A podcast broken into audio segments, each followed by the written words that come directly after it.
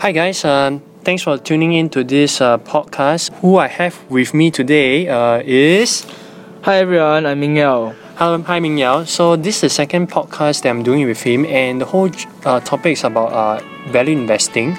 And today's uh, question that, in fact, I, I threw to Ming Yao is this particular question of how do we evaluate whether are we paying too much for business or are we getting the business for a bargain? How we're just going to do about this podcast is that I'm just going to uh, uh, showcase my example how how do I do the valuations my side.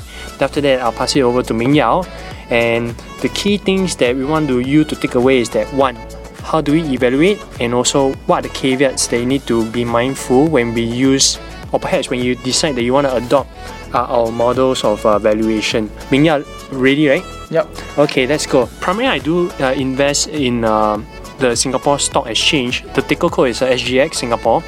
So uh, I have been a shareholder for SGX for uh, like the last three years until I, there was one time I decided to sell it away. But I think that's one of the biggest mistake uh, that I've made. Why is it the biggest mistake? Is because I also learned a very big uh, investing lesson because uh, of this thing on uh, evaluating the business value of uh, SGX.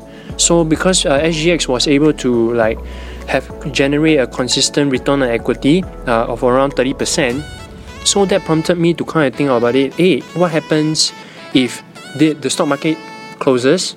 Would I be happy holding on to this? Happy holding on to SGX? And I did think that I should be happy because if I come from a private business point of view, imagining if I put in a dollar, after three years, I already got back my initial equity. So it's like I'm only paying like a so-called price to equity like three times. Even before I go into stock market investing, I think one of the crucial things is to understand how the business runs, get a feel of the numbers, so that when I put it into a different context, it gives a distinct contrast of how my behavior is when I run when I own a private business and my behavior when uh, I own a listed stock. Ming Yao suggest uh, also mentioned that uh, there was also this uh, I think you analyze Starbucks, did it? Yes. So Starbucks also had a very um, high ROE, Yes. uh, but there's something to take note, which we will share at the end of the podcast. So continue listening. So I'm going to hand over to Ming Yao so that he can share with you how would he evaluate a private business. Ming Yao, over to you. Okay, thank you, Milan. So actually, my my way of evaluating a business, right, or any private business, is the same. Mm. So. Uh, no matter is it listed or non-listed uh, private company, right? You should treat it as your own company. Yes. So, as a businessman, do you want to first overpay for the business? No? Mm. Yeah. So if you do not want to overpay the business, likewise, if if it's a listed company, you shouldn't look at it any other uh, so different from the private business. Uh. Yes. So one key matrix that I actually use is called price to the cash flow ratio. Mm. So for Min An, he did price to ROE. For me, I'm price to cash flow.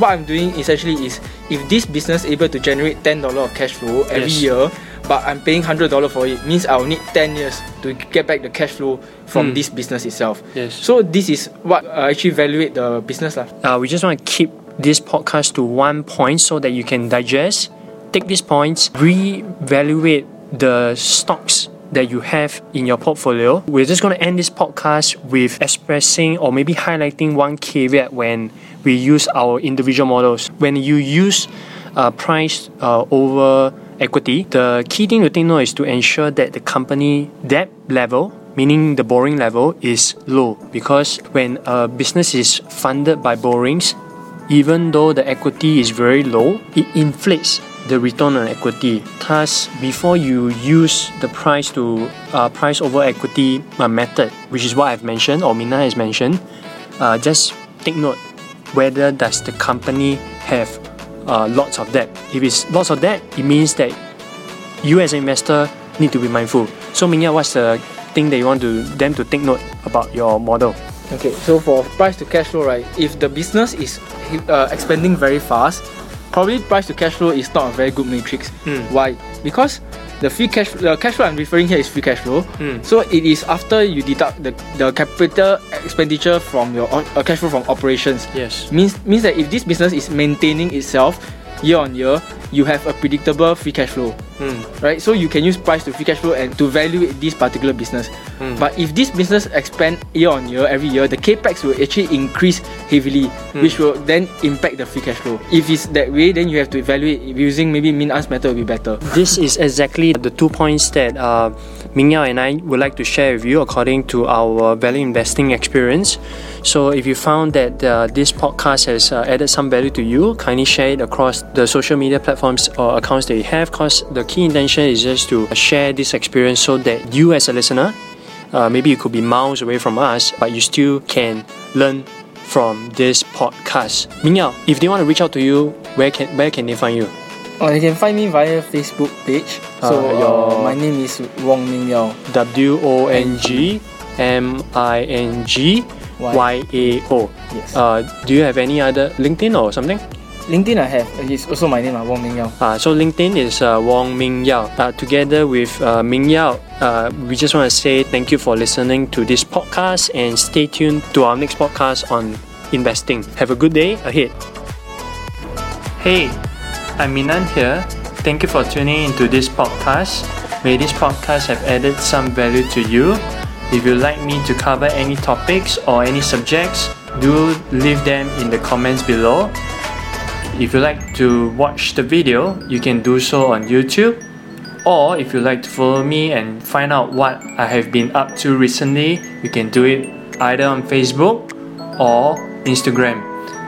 Thanks a lot, and I'll see you guys soon.